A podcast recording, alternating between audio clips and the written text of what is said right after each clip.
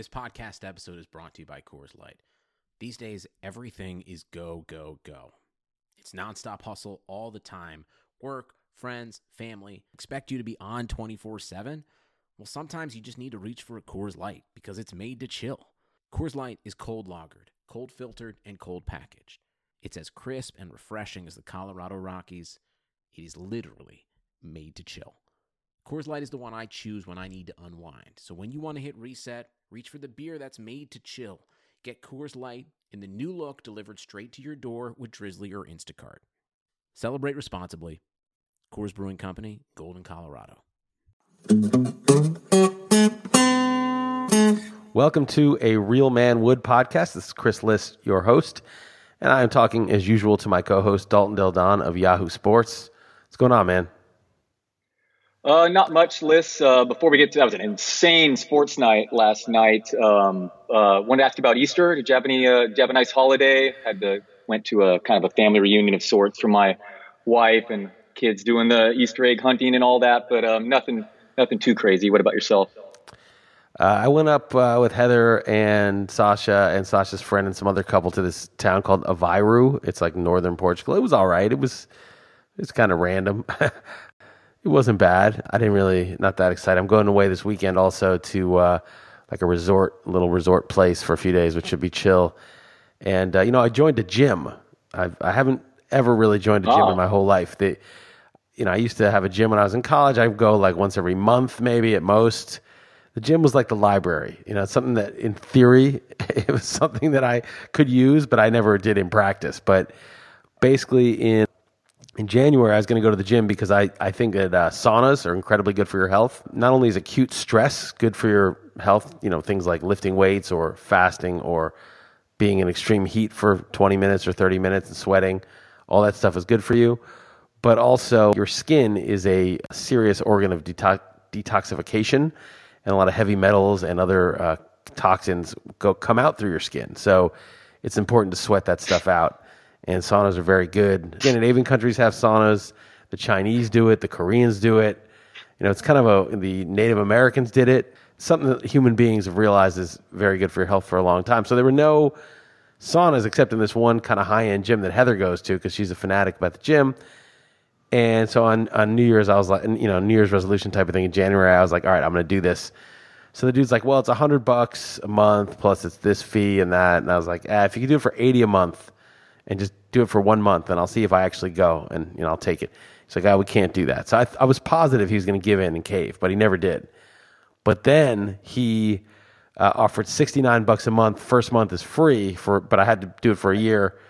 I, I thought, and but I could cancel it with a two-month penalty if, at any time. So I was like, all right, I'll do it. So I now belong to a gym, believe it or not. It's embarrassing to go to a gym. I, f- I feel embarrassed to be there. It's just an embarrassing thing for a grown man to be at. Yeah, I've never been a gym guy. I'm trying to do some push-ups these days, but back in the day, my dad would belong to like, you know, a men's club, and I would go, I would do the steam room thing, and I always felt good. You know, I mean, it was obviously a little, a little weird, but uh, I, I know Joe Rogan brags about his, he owns an infrared sauna, and I've, I've looked into it. I think you, it's not like outrageous to get one for your own home, really, but um, yeah, I know there are plenty of benefits to that, and I, let me know how that goes. Are, are you planning on doing any lifting there? Yeah, so here's what I do. So uh, the infrared are okay too, but I like the old dry sauna, you know, the, the old school ones, but infrared sure. sort of a, a more modern technology.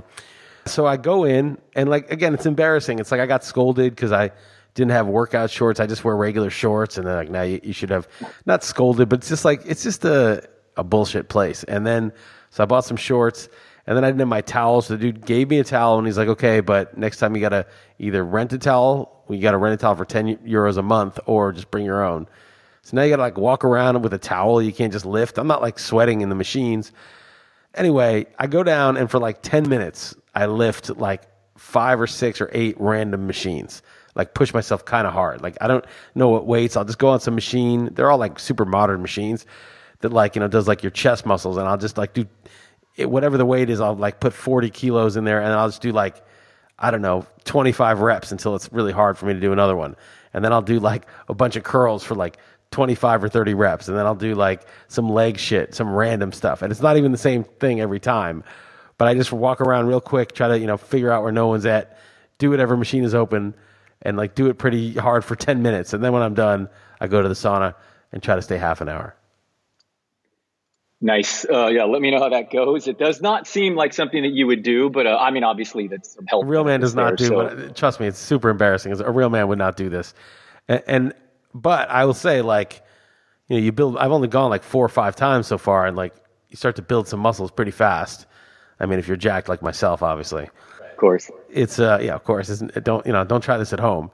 But no, I mean, just ten minutes of trying, you know, pretty hard while you're there for ten minutes. You know, I'm trying to do it three times a week, Monday, Wednesday, Friday, but uh, we keep traveling on Friday. So, um, you know, whatever. It's good though. The sauna's legit. The sauna's like that. It, it, steam room is different than a sauna. Steam room is also got its benefits, and there's one of those there, but the, the sauna, I think, is the, the more potent uh, detoxifier. Yeah, you get those toxins out. It feels good doing it. I, I would absolutely go in one if I if I had one available. So um, I'm on board with that.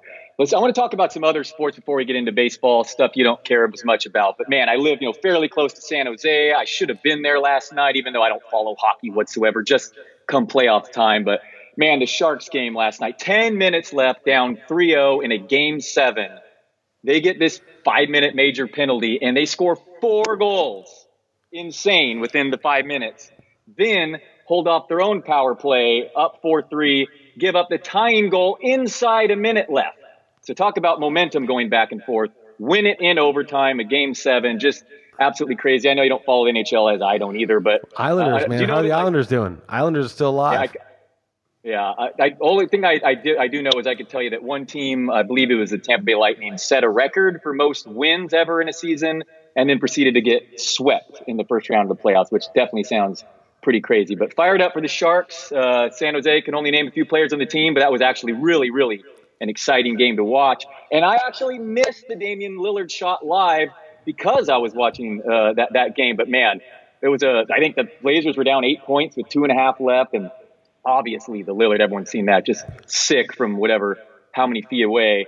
And I guess there's been five walk-off series uh, buzzer beaters, like true buzzer beaters to end the series in the history of the N B A. And Damian Lillard owns two of them now. So that's pretty insane. And obvi- he's becoming one of my favorite non-Warriors. I just love going against Westbrook like that, waving goodbye. He just comes off so, so much better. And, and, and that was just, just sick. Have you watched, have you watched any, any N B A playoffs at all, Liz? No, but I, I did see the clip of that. And I was struck by two things. One, reminds me of Reggie Miller. He's like this generation's Reggie Miller.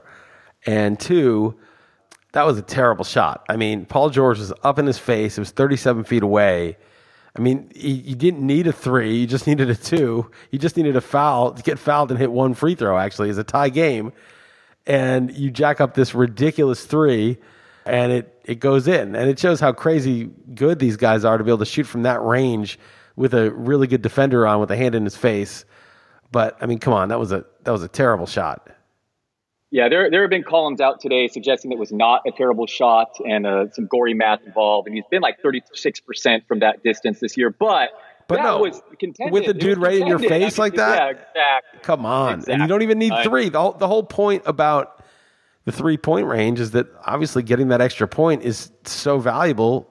That's why you never take long twos. But this didn't matter. Anything going in wins the game if if you take it when the shot clock is down. So why not drive and dish? I mean, uh, you know, good for him. He hit it, but that was a, if they were down two, okay, the three, you know, or if they were down three, that would have been the sickest shot ever. But you're like, dude, it was tied. Just, just score.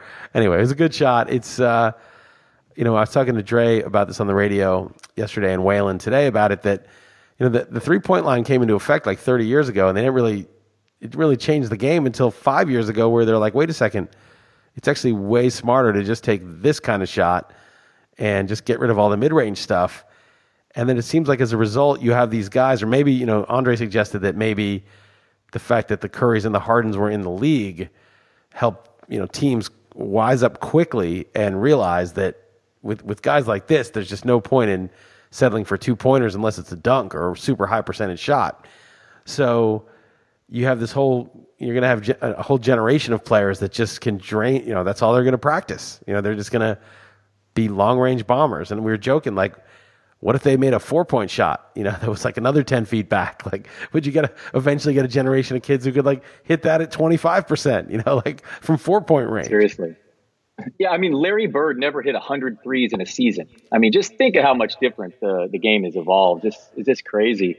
They, they, who knows? Maybe they will change it, the the, the distance, or, or they will add you need a four. four. Yeah, yeah. They might. Or a five. So I, I already bought tickets for game one of the, the Rockets coming up, man. I, I am just, just very, very concerned with Houston. I think that is the N B A Finals. Uh, they definitely have my attention as a Warriors fan, so I'm pretty pretty fired up for that. No clue even what day it's going to be, but uh, I will be there. Game one, Rockets, Warriors, assuming both teams handle their business tonight. So I'd probably look really foolish if one of them get upset at home before this pod even airs. Uh, but they'd have to lose three straight, so I think they are going to eventually have a game one. Um, yeah, so uh, before we get to baseball, one more. This N F L draft, do you have any, have any thoughts on this? I mean, as the Niners picking second, and this, you know, Murray may not go one now. I think he will. Um, kind of uh, as a Giants fan, I mean, what are they going to take? Daniel Jones at Q B number six now? I mean, what, what, what, are you, what are your thoughts on the draft? I mean, we all have to talk the N F L draft. Well, I mean, I don't know because I don't really know any of these players. They're just names to me right now. Like, I don't really know who they are. I mean, I heard, I read about them. I hear rumors about them, but I just don't know. And one thing I like about Gettleman, even though he is kind of a clown in a lot of ways, is I, I totally agree that he's not just going to take a player for need. Like, they need a Q B, obviously, but don't take a Q B at six if there's no Q B at six that you want to, you know, basically spend three years of your franchise trying to develop.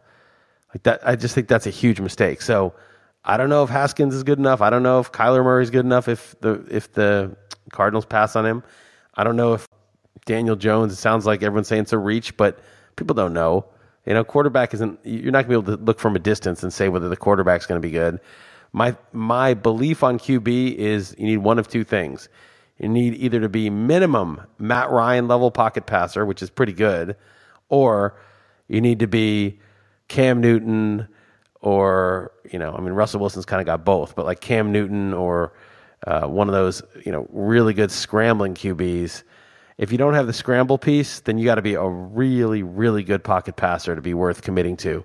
You you don't want Andy Dalton. You don't want to commit to Andy Dalton. You don't want to commit to even Matthew Stafford. I mean, maybe Stafford would be sort of the, you know, you could lower the baseline from Ryan a little bit more to Stafford, but you don't really want to have a, a statue unless the guy is just a, a wizard in there. Yeah, unless he's Jimmy G. I hear you.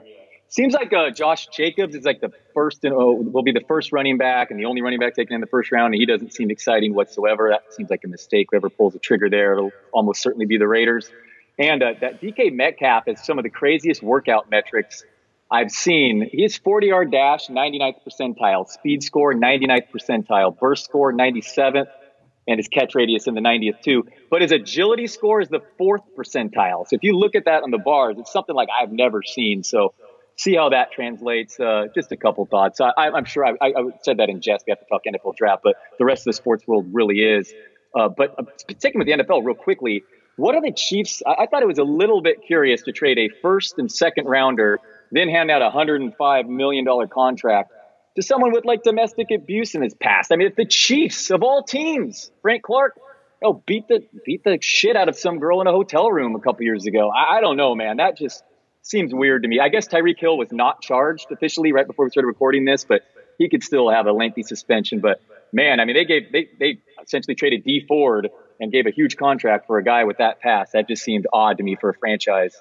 Uh, I don't know. I guess they don't know the definition of insanity, but any thoughts on that list? I did think of that. They were they just got rid of Kareem Hunt right in the middle of a playoff chase. They were the one seed. They cut like their yeah. best running back, and, and who knows, that overtime game in New England was pretty close. Like one play here or there might have made a difference, and they just kicked him to the curb like without a second thought. And then they sign another guy. It's, it is bizarre. And then why? You're right. Once you're pu- once you're paying full market value for the guy, it's kind of, why would you trade so much for him? That doesn't make any sense, right? I mean, it's sort of like saying if we're in a keeper league and I've got like a three dollar Mike Trout, you're gonna you know sell the farm to get him. But if I've got like a you know whatever the seventy dollar Mike Trout or sixty dollar Mike Trout, whatever the going rate would be. Well, you might want to trade for Mike Trout because you can use him this year, but you're not going to trade that much for him because you could, you'll have the seventy dollars to spend elsewhere if you don't get him. He's using up all the money allotted to someone of his skill level.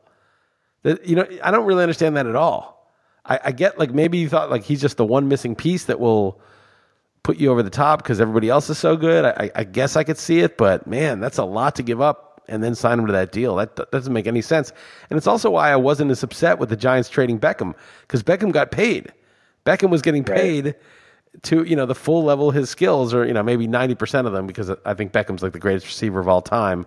If you were to like put him with Joe Montana or somebody in a good environment, I mean, it would have been ridiculous. But, you know, so they're, they're paying Beckham like, you know, a top three receiver salary. And they got a first rounder and a third rounder and a safety. And now I'm seeing like Mario Puig was saying that Jabril Peppers actually sucks. But regardless, it, you know, they, it was like they got the picks and they, I mean, they got the picks and they gave up their guy after he was paid. It's not like they, you know, gave him up in his second year where there were like three years of having him on the cheap. Exactly. Yeah, exactly. I know the Chiefs are making a defensive overhaul and switching schemes, and Frank Clark is good at football, but that just seemed very, very curious. He's also only twenty-five.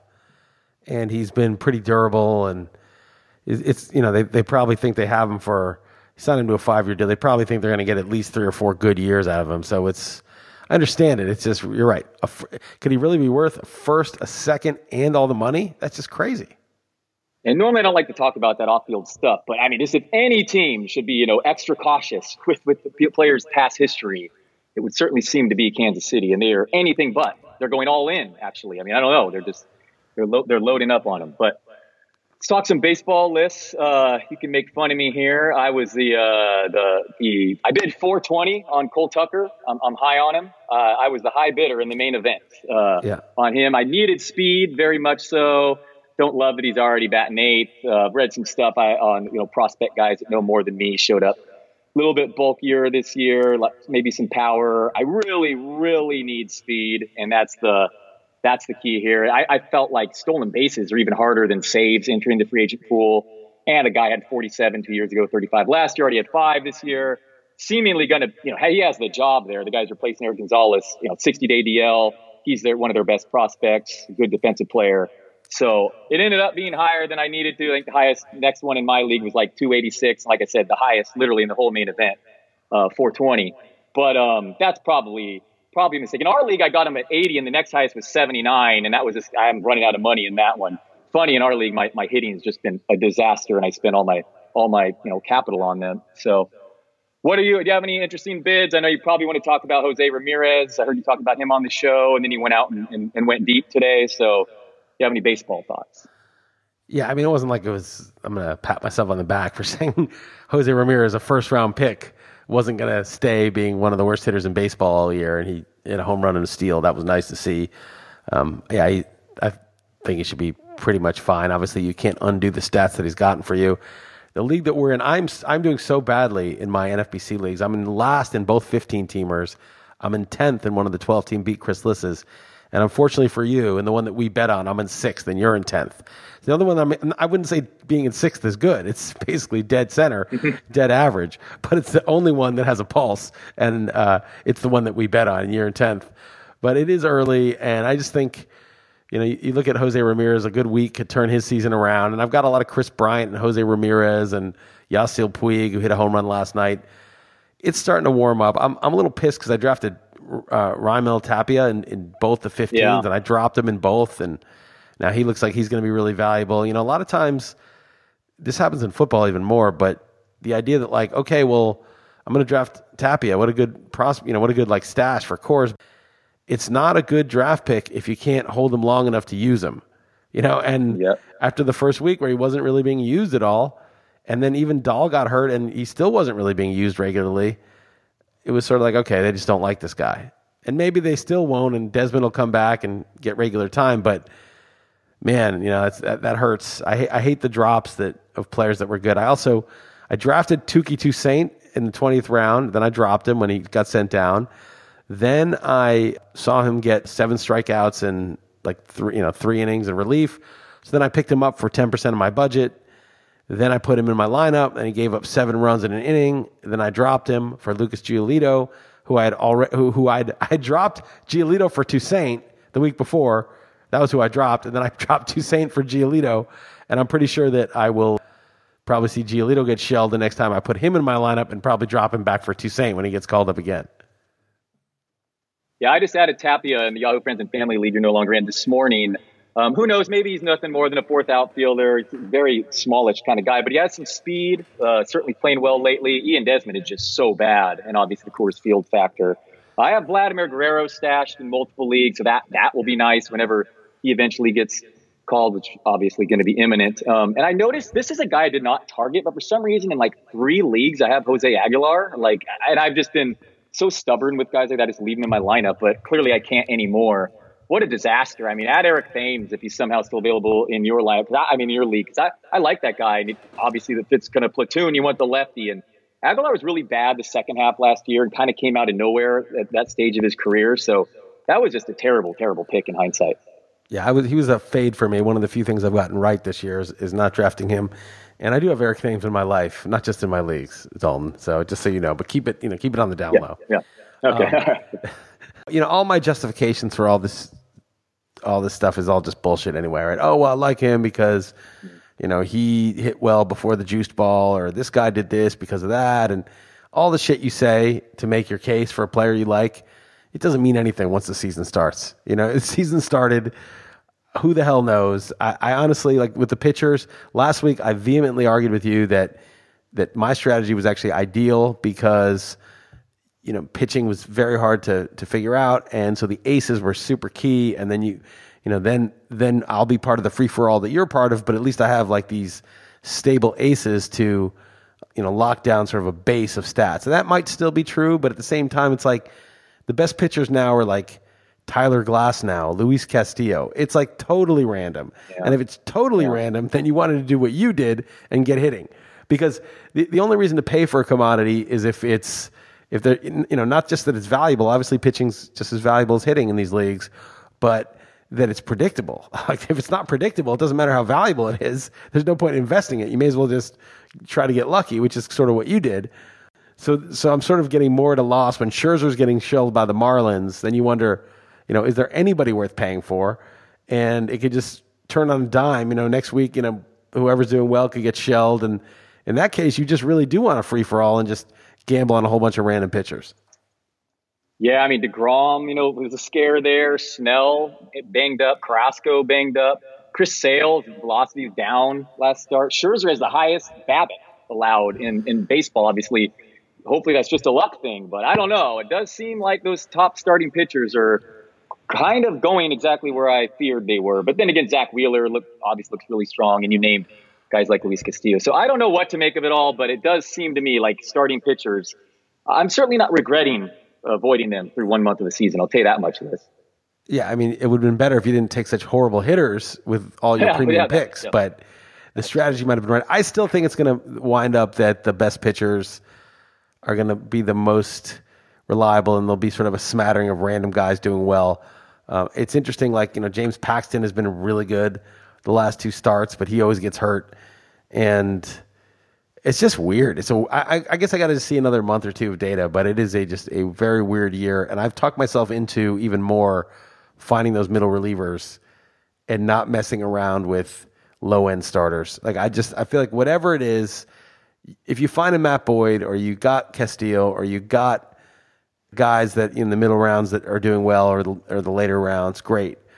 But do not mess around with Eric Swanson. You know, let's let's use him for the week. Like it, it that that kind of stuff is just disastrous. And I'm going to get as many. I'm going to get as many Zach Brittons and whoever th- that I can, and just and just see whether I can get an, as many strikeouts almost as the guy who's getting a crap starter who's getting shelled out of the game by the fourth inning.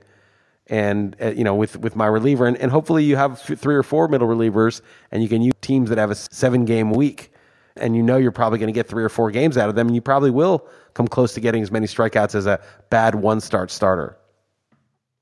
That's interesting um, because our, our strategies basically could not be more different. I, I don't have one middle reliever on any of my teams. I typically have twelve to fourteen starting pitchers, and I'm just playing the matchups. So I was actually very upset that I missed out on Eric Swanson in my main event team. Malik Smith totally gave away a homer to Hedges. That's that was B S run there. But uh, he, I don't know if you saw it, but he literally knocked a fly ball over for a homer in that start. But you might very well be right. Obviously, the ball is juiced again, and these mediocre starters uh, could could destroy your E R A. But I just really think that playing matchups uh, matters matters more so there. That's why I like the volume. But But so you, matchups so you don't help you. Middle reliever. The matchups only. I mean, Scherzer and DeGrom got shelled by the Marlins. I mean, there, there's no matchup that's safe. Look how many home samples. runs, you know, Renato Nunez has, and Dwight Smith has, and the or, all the Orioles have. Look, look how many home runs, you know, Hunter Dozier has, and Alex Gordon has. I mean, you can't just go into those things and say, okay, yeah, no problem. It's the Orioles. The Orioles can't hurt you. Yeah, it's going to be fine. Yeah, I'm not saying it's perfect, and you, you're just pointing out, you know, specific examples. But I will say with this strategy, you know, I typically have like seventy-five percent of my starts I'm making are, are home starts. So I, I don't know, maybe I'm crazy, but I don't think there's a perfect resolution to this. But uh, that's been my strategy, and it's quite clearly very different than yours. So you're you're starting middle relievers in, in your N F B C teams. Yeah, well, the twelve it's harder, but the fifteen I'm going to do more and more of that. Yeah, like so. Right. My my point is you're you're going to have twenty pitchers or fifteen pitchers that you never take out. And they're going to have another fifteen to twenty, you know, if you were to rank them, that are in it, you know, are pretty much in except in really terrible matchups. And then there's like thirty more that are usable, but only in good matchups.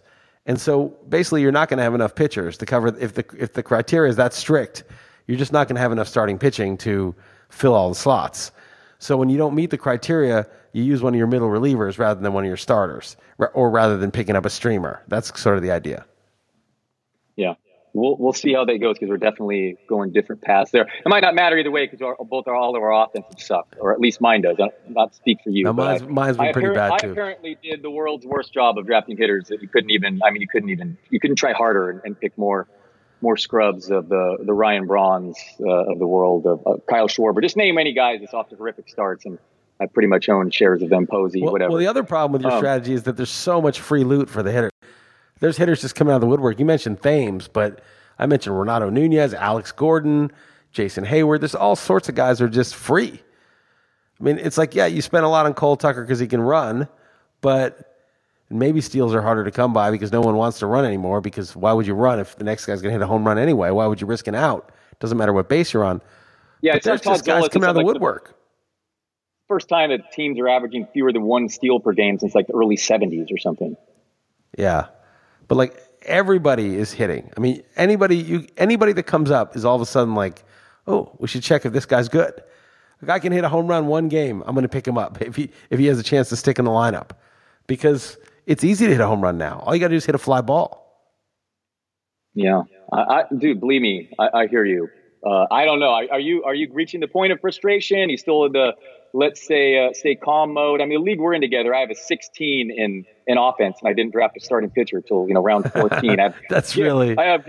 I mean, Gary Sanchez, Yadier Molina, Freddie Freeman, Carlos Correa, Justin Turner, McCutchen, Mike Trout, wow. uh, Nelson Cruz. I mean, these are, I mean, it's uh, Odor, Dickerson. I mean, Starling Marte, Travis Shaw. I mean, it's just kind of humorous, really. I mean, it's kind of funny. If it, it, funny. If it wasn't, I mean, so, if it wasn't, uh, you know, if I wasn't laughing less, I'd be crying. Yeah, that, that's sort of how I feel. But uh, that that is funny that you that you spent. You had like a budget for hitting. Let's say it was a two hundred sixty dollars budget. You spent like two hundred thirty of it on hitting. And the average team spent like one hundred sixty, and you're being your two sixty got you less. It's it's crazy. It is really crazy. But I my hitting has been terrible. Like my main event, first pick Jose Ramirez, second pick Garrett Cole, who got destroyed this week, third pick Chris Bryant, who's been terrible, fourth pick Yasiel Puig, who's been terrible, though he finally hit a home run. Fifth pick was uh, Gleyber Torres, who has been okay.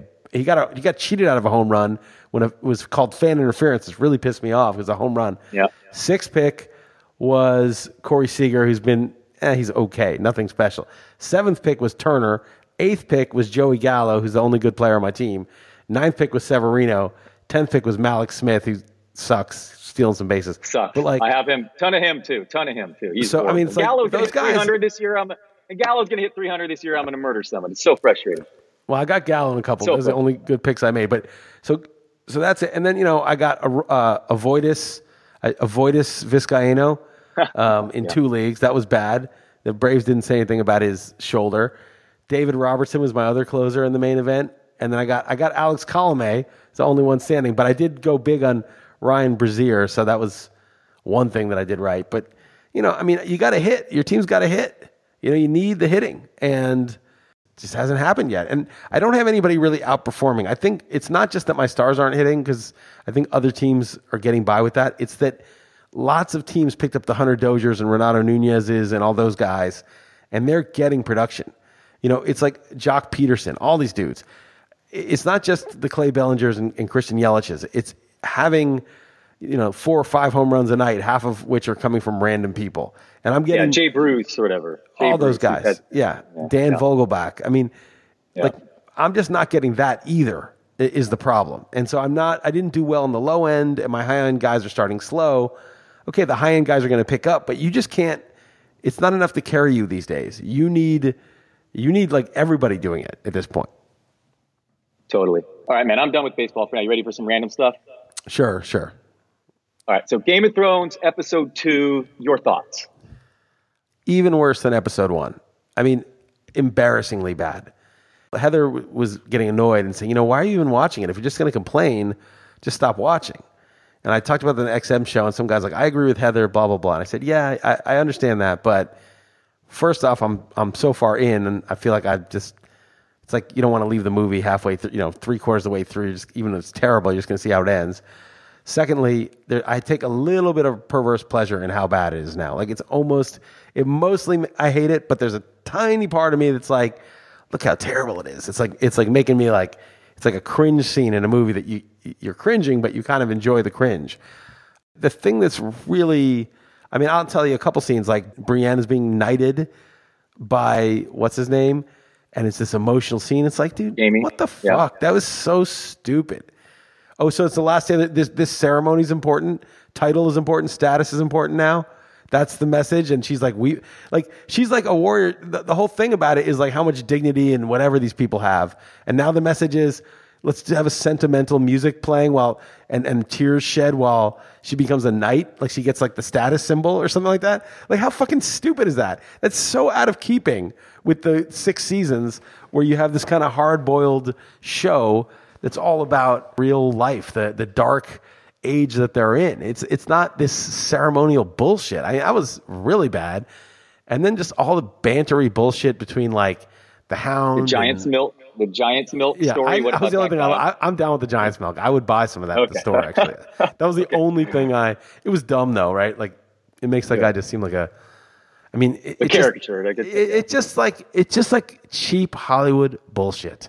It, it's like when, when a movie opens in Hollywood, like at the start of a movie, they do these. They have these techniques for establishing that the character is a nice guy. So you'll see a guy coming home. He's depressed. It's dark out, and there'll be sort of a stray alley cat, and he'll put out some food for the cat, and that'll be like that'll be their quick device of saying, "Oh, he's a nice guy." Like it, it just shows you who he is without like. Have you know that that's like they just do stuff like that to like win sympathy from the audience, and I feel like this whole thing is just up such a one unending pander.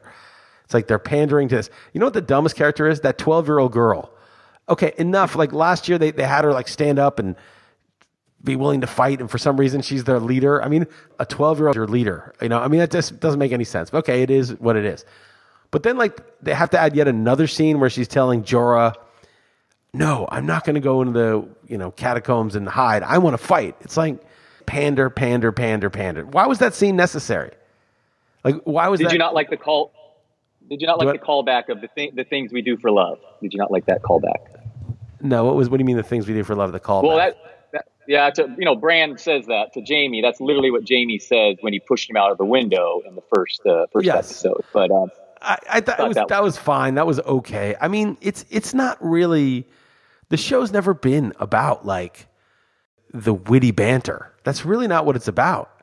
It's a hard-boiled, dark show. And then maybe once every four episodes, the Hound would say something super deadpan that was, like, really dark. And then you'd be like, that was a great line.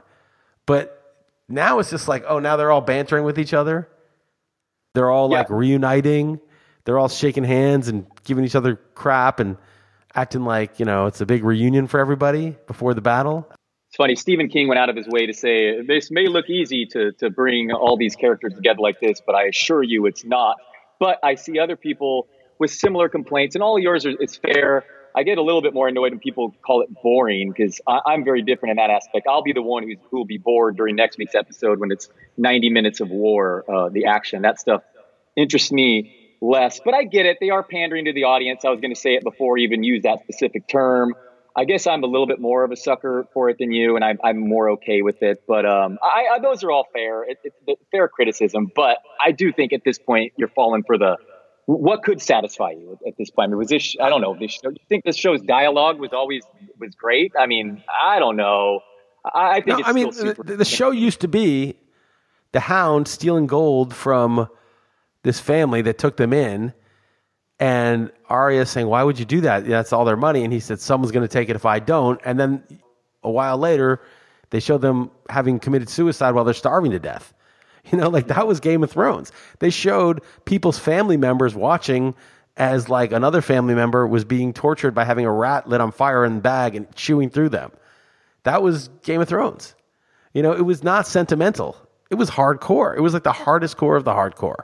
Support for this podcast comes from U S. Bank. If you're looking for a credit card that fits your lifestyle, look no further. U S. Bank has credit cards that make every day rewarding, no matter what you're into. Feeling hungry? Check out the U S. Bank Altitude Go Visa Signature Card. Earn four times points on takeout, food delivery, and dining. And get two times points at gas stations, grocery stores, and on streaming. That'll keep your wallet and your mouth full. Big spender? The U S. Bank Visa Platinum Card has a low intro A P R for large purchases or balance transfers. And you call the shots with the U S. Bank Cash Plus Visa Signature Card. Choose two categories each quarter. Earn five percent back on your first two thousand dollars of eligible purchases from those categories. So don't just get a credit card, get the right card to make every day more rewarding. Cash back, merchandise, travel rewards, and low intro A P Rs are waiting. Learn more at usbank.com slash credit card. The creditor and issuer of these cards is U S. Bank National Association, pursuant to a license from Visa U S A, Incorporated, and the cards are available to United States residents only. Some restrictions may apply. Member F D I C. And, you know, you, you'd be rooting for Ned Stark throughout the whole thing, and then, boom, his head gets chopped off. The Red Wedding was like a... It was shocking, and it wasn't sentimental at all. There was no heroic thing in the Red Wedding. Were there heroes? Were there people heroically trying to save people? Not really. The only thing they did yeah. was, what's her name, the mother, the Stark wife, slit one woman's throat in like a futile act of revenge before she died, right? Didn't she do that? Killed one one of them? But like, yeah. there was no orchestral music sentimentality crap at all, you know? And that's why it was good, because it wasn't pandering. And that's why it got popular, because it was good. And now that it's popular, some... fucking idiot who's obviously, you know, in charge of a lot of the show is like, all right, here's what we need. Here are the notes we need to hit. And the writers are just doing their bidding. And why do writers in Hollywood say, oh, you know, why do they make, I've talked to this on the radio, Fast and Furious eight. Why do they make eight versions of that shit? Because they have nothing left. They have no, no idea what to do. So what they do is they option these books that are good books written by creative people, and they get ideas to make movies with. Well, the guy who was the creative force behind the books is no longer writing this. It's not even adapted from his work. So it's a bunch of hacks, and this is the result. And so what would satisfy me, I mean, it's it's not my job to tell them what to write, right? I'm I'm not the writer of this. It would just be stay true to the to the tone and themes of the show. And they're not. They're turning into some Hollywood schlock. Most shows go south when they get big because they start to pander, or because they lose focus or whatever. But, you know, Breaking Bad ended, it ended the way it started. Good. They didn't, they didn't, they didn't get caught up in how big it was. And, you know, some of the shows, the, the Americans, I thought, ended pretty well. Some shows can pull it off. This show is not even trying to pull it off. It's trying to do the opposite. It's a dumbed down version for the, for the vast audience that it has. Well, I'd like to revisit this uh, next week. I guess next week's episode, they spent months filming, and uh, it's going to be certainly epic, the uh, the battle scenes and whatnot. I got my prediction. I'm kind of buying into the fan theory that the Night King is is not going there. He's going to end up in King's Landing. But uh, but we'll see. And I, I that's why I brought it up, because I, I figured you'd have a strong take. And um, well, I'll say this. Shitting on Game of Thrones. Go ahead. Yeah, you'll I'll, say what? I'll say, I, I think Jaime Lannister and like Reek, all the... My guess, I mean, I could be wrong about this, but is that all the characters that did bad things that came back for redemption are going to die. Like that, those are going to be the first ones. All the ones like who did very, very bad things, and they're now like trying to make amends. They're going to die, and it's going to be super heroic, and they're going to save some other important character, and there'll be a lot of orchestral music. That's my prediction. All right. Next thing I want to bring up, I am DVRing Jeopardy every night these days. I don't know if you've been following along, but have you have you heard about this professional sports gambler who's just dominating? Oh, I thought you were going to talk about Alex Trebek having cancer. Um, I uh, no, I don't. I don't. I don't. Uh, I haven't. Well, what's the what's the deal with yeah, that? Yeah, yeah. He's a professional sports gambler. Um, that is that does suck about Trebek for sure. But you know what's uh, what's nice is that uh, he's never there going to be higher ratings in Jeopardy than right now because of this guy. Not only has he set the uh, the highest single game record uh, with ease, but he made it a specific amount. It was like his daughter's birthday. But this guy is averaging on a night more than the previous single high game record. I mean, he's just, he's going to beat Ken Jennings' total in half the amount of days. It's it's absolutely insane. He starts from the, the highest to the bottom, and he searches for the daily doubles, and he goes big on every daily double. It's it's remarkable, and it's super entertaining. And I I, I would D V R Jeopardy these, these days. He's, he's a professional sports gambler, got this really awkward smile, but just killing it. it it's it's really impressive. Again, averaging more, averaging. than the previous single game record in Jeopardy. Yeah, they should bring out like Ken Jennings, you know, and like get, let him be one of the contestants. Yeah, he, he. I'm sure that will lead to that, but even he said that, you know, it's unfair. fifteen years ago, Ken Jennings is not the same as he is now, he said. Right. Like an athlete, you know, that's right. Totally true. I took an I Q test, dated a girl who was a psychiatrist. I took an I Q test way back in the day, and I, they actually grade those on scales, and, and your age twenty to twenty-four is supposedly your peak. Your, your mental uh, acuity is the highest there, so... So, yeah, he said basically he's saying, no, I wouldn't have a chance. But they def- definitely play differently. Um, and I probably will eventually have some tournament of champions. But this guy may never lose. But it's pretty uh, it's it's really it's, it's pretty interesting. Next, is he's a professional gambler. Like, what do you mean? What kind of gambler? Like sports betting or sports? Yes. Lives in Las Vegas and sports betting. Yes. OK.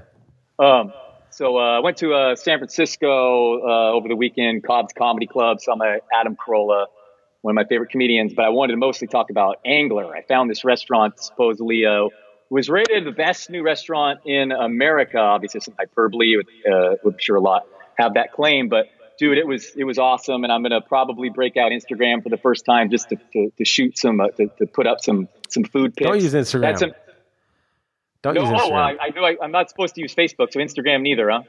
No, it's owned by Facebook. Just don't use the Facebook yeah. products. Just put it on Twitter. That whole that whole company is so evil. I just don't do it. Yeah, I saw there's another long a long article that I have uh, bookmarked that I want to read up on on Facebook. But antelope tartare was one of the best, uh, nice. uh, one of the best hors d'oeuvres I've ever had. And then this waiter talked talked me and my buddy into radicchio salad, um, which is served with a steak knife and bibs because it was it looked like a bloody mess. It's hard to explain. That's why the picture here will do do do more justice. And then there was a one hundred sixty dollars ribeye my buddy got. That I love the fact that they didn't even ask you how to prepare it. He's like, you know, they didn't even ask. I'm like, I'm pretty sure they're not going to bring it back medium well. They don't even give you that option. Um, and that was that was awesome. My crab, they had the, they cut out the whole shell. They put the butter in the the, the main the body. Crazy good dessert. But uh, yeah, Ant, Ant, Angler it's called in San Francisco. One of the better meals I've had um, in recent memory. And now I want to get to the the list stuff more so. Like I, I see you on on Twitter. You kind of brought up more of a general topic about your inability to have candid conversations about politics these days. And I saw a little talk about who's this guy, Mike Gravel, um, another one. And, uh, and I want to ask you about that and then, and then end it with the Kim Jong-un and Putin meeting tomorrow. Do you have any thoughts on, on that stuff? Uh, I don't really know about Putin and Kim Jong-il because I saw that, but I don't know what that means or what, what that even could, could do, but Jong-il, but not, yeah. not, not ill. Yeah. Kim Jong-un, but I, I don't know what that. I don't know the meaning of that. So the candid conversations, you're struggling. I feel like this podcast. It's really interesting this podcast because it's you know people can listen or not, but when you're we're actually with people, I feel like a lot of people that I'm with they they kind of have a religion, and it's it's sort of like if we were five hundred years ago and they you know people believed in God and the Pope and everything you know was a certain way, and if you were like, well, actually, I actually don't believe that. It wouldn't just be like, oh, okay, well, he's an atheist or he doesn't believe that. It would be like, you might get strung up. You know what I mean? Like, you're not just not allowed to not believe that.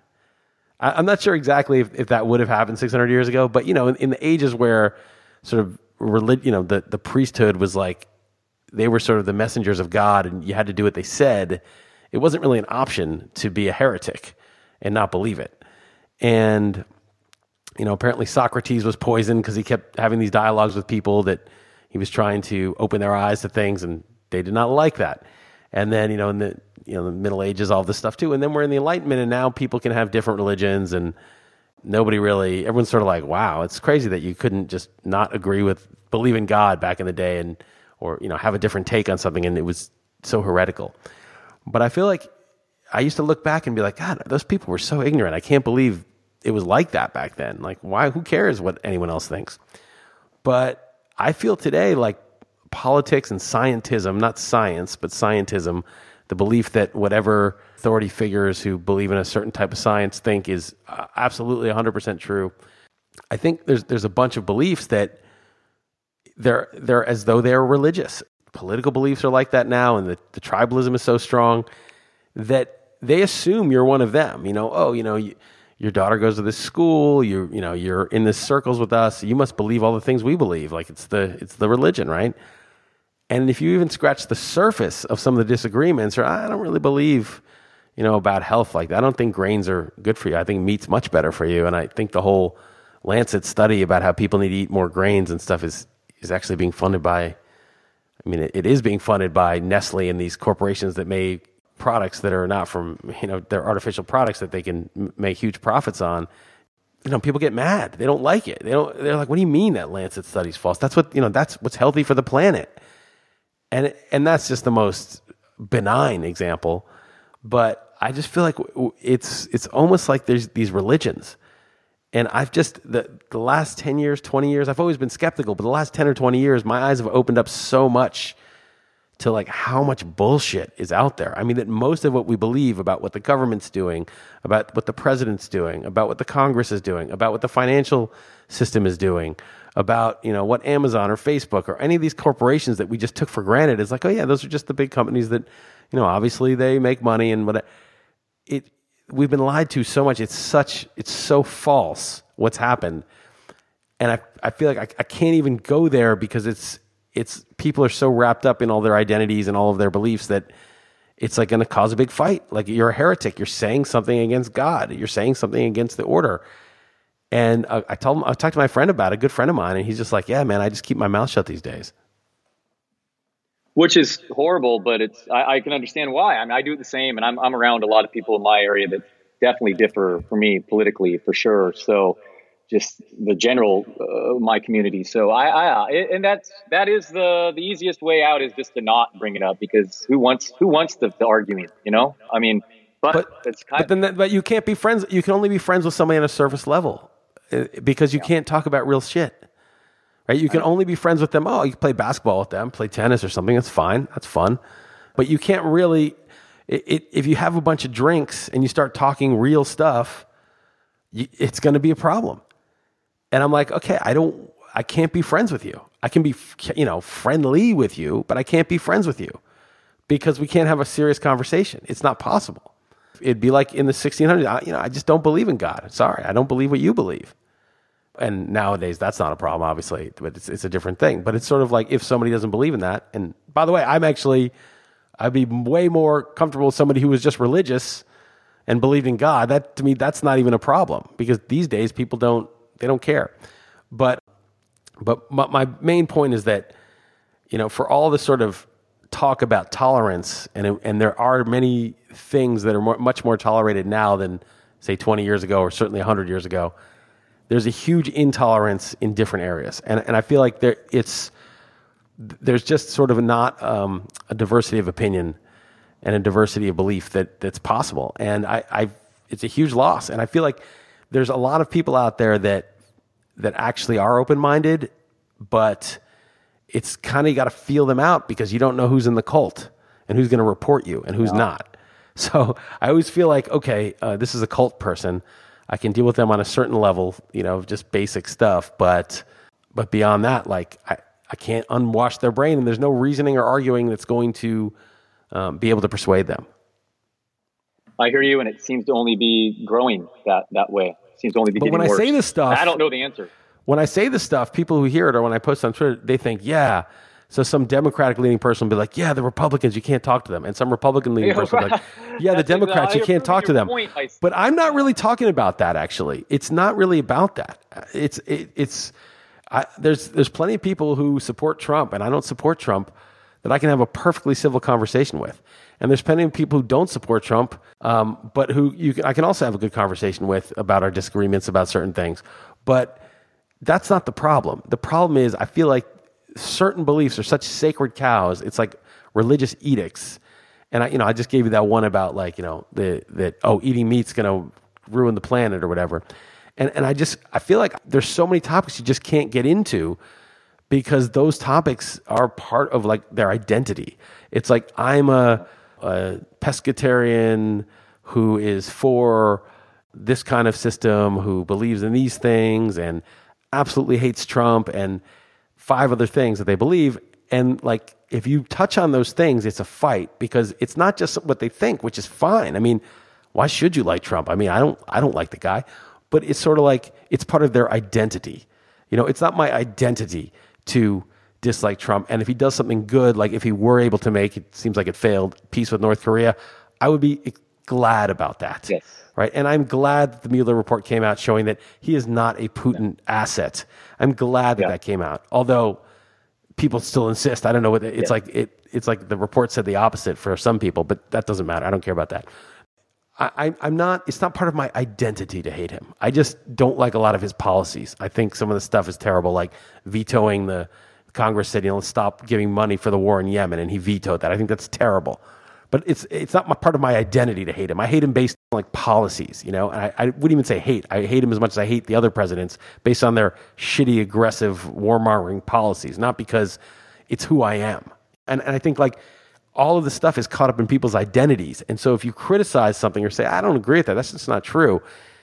It's like World War Three, and it gets really personal because they think you're attacking their identity. Yeah, I absolutely do not think one side is more at fault. And the reason that I, one of my favorite things about your takes on politics is just your open-mindedness. And I just can't stand the, this my team versus yours mentality we have right now in society. So yeah, why, yeah, exactly. Why are people upset about the Mueller report? I, I, you just, I forget the whole wasted two and a half years of resources and all that, but oh, we wanted it to be that? That's what you wanted to be that was nefarious? Oh, I just desperately. Don't understand. They desperately yeah, wanted I mean, to. It is just, yeah, that is bizarre and backward thinking. Literally, it's backward. It's annoying. Yeah, yeah, because it's very got, frustrating and it, it's wrong. They're, they're in a cult. You know, it's like a cult that told you that the truth was that the president was a Manchurian candidate being manipulated from abroad. And the reason, you know, they joined the cult was because they couldn't accept that the sort of order of things, the neoliberal order, did not get ratified by the voters. Like, they couldn't believe that someone would say, no, the way shit is, is just terrible. And the person you were nominating was terrible. And the same thing happened with Brexit. People are like, no, nobody wants this. Or not nobody, it was like fifty-fifty, but like a substantial amount of people do not want this. They don't like the way things are. And and so they're like, oh, they're the deplorables. They're, you know, they're, they're the, they just write off half the population. And it's part of their identity. You know, what do they do next? Well, the media and the people, you know, behind it, and I don't know who it is exactly, they started to use that sense of, you know, deni- you know, denial and disbelief and sort of keep, you know, kept building this narrative around like, no, this isn't possible. People really couldn't have voted this. That must have been hacked. The election must have been cheated. There must have been some. And and so then they said, well, and in fact, he's a Russian spy. You know, they, they took it to another step. And then people are wrapped up in the identity of this is, this is what I believe, you know, this is what I, this is who I am. I believe this. And I think we're playing with fire here. And it's like, I just read this book that's actually really good called Snow Crash. It's written in nineteen ninety-two, sci-fi novel.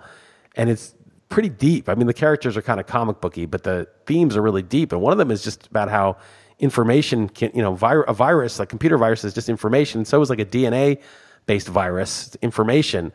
And, it, you know, part of the problem that was going on in the, in the story was that viruses were corrupting people's minds the way your hard drive could get corrupted. And I feel like the sort of disinformation campaign that's come from like the intelligence communities and from the networks and everything, it's almost like it's spread a virus to people. It's, and in the book, it describes it really well. I mean, this is nineteen ninety-two, so it was totally different, but it's amazing how prescient the guy was. And it's like, I I think I'm talking to people and I'm like, you have a, a brain virus. Like you can't even you can't even acknowledge something like, oh, yeah, actually, the Mueller report said he was kind of a scumbag and tried to get out of this. But at the same time, like, there was zero proof or evidence of Russian collusion. Like, there was just, that's just the fact. But the virus in their mind is not letting them even acknowledge that. And and I think it's and it's it's caught up in who they are, their identity. So it's it's a messed up time. It's it's we're in a messed up situation. I I, I don't understand it. I'm just trying to reach the people that whose brains don't have the virus. You know, they're just like, yeah, I people who disagree with me, who agree with me, I don't care. Just your brain isn't subject to a virus where you're identifying with these beliefs that you've been told to think by God knows who, you know, for what reason or what motive. And that you're just adopting it like, you know, somebody who believed whatever the Pope said or whatever, you know, the local priest said. I, I feel like that's where we're at. And I'm I'm talking about fundamental beliefs. And I don't want to get into too many here because they're very, very controversial. But question everything. And I mean everything. I mean every single thing that you think, oh, those idiots, they don't know what they're talking about. They're arguing this. Question your side of it. That's the healthiest thing to do, and I couldn't agree more, man. I, I totally keep preaching that because it's only getting any worse the other way, as far as I can tell. Yeah, you and I can have a conversation. It's the shit that we can't say even on the podcast. You and I can have a conversation. You might not agree. I might not agree. I might say, yeah, maybe that idea is not true. But we can have the conversation. You're not going to be like, turn me in. You know, you're not going to say, oh, oh, you, you broached that topic? Oh, no, no, no, no, no. I got to turn you in. And it is important to find like-minded people who can have conversations and not be part of this religious cult. And and I feel and, like... And, and, and even not like-minded people, just the people that can have these conversations, right, if they aren't like-minded. Right, I mean, no, I mean like-minded... Real. Right, you could totally disagree with me. You might think my politics are idiotic. That's fine. That's one hundred percent fine. But like-minded in the sense that they're like, oh, yeah, you think that? Nah, I don't agree. What what what evidence do you have? Let's, let's have like a, a considered discussion about, you know, what's true and what's false, even the most fundamental things. And the people I consider my good friends are the people I can have that conversation with, the people that the second you spring it up, it's like they look at you like you're some kind of heretic.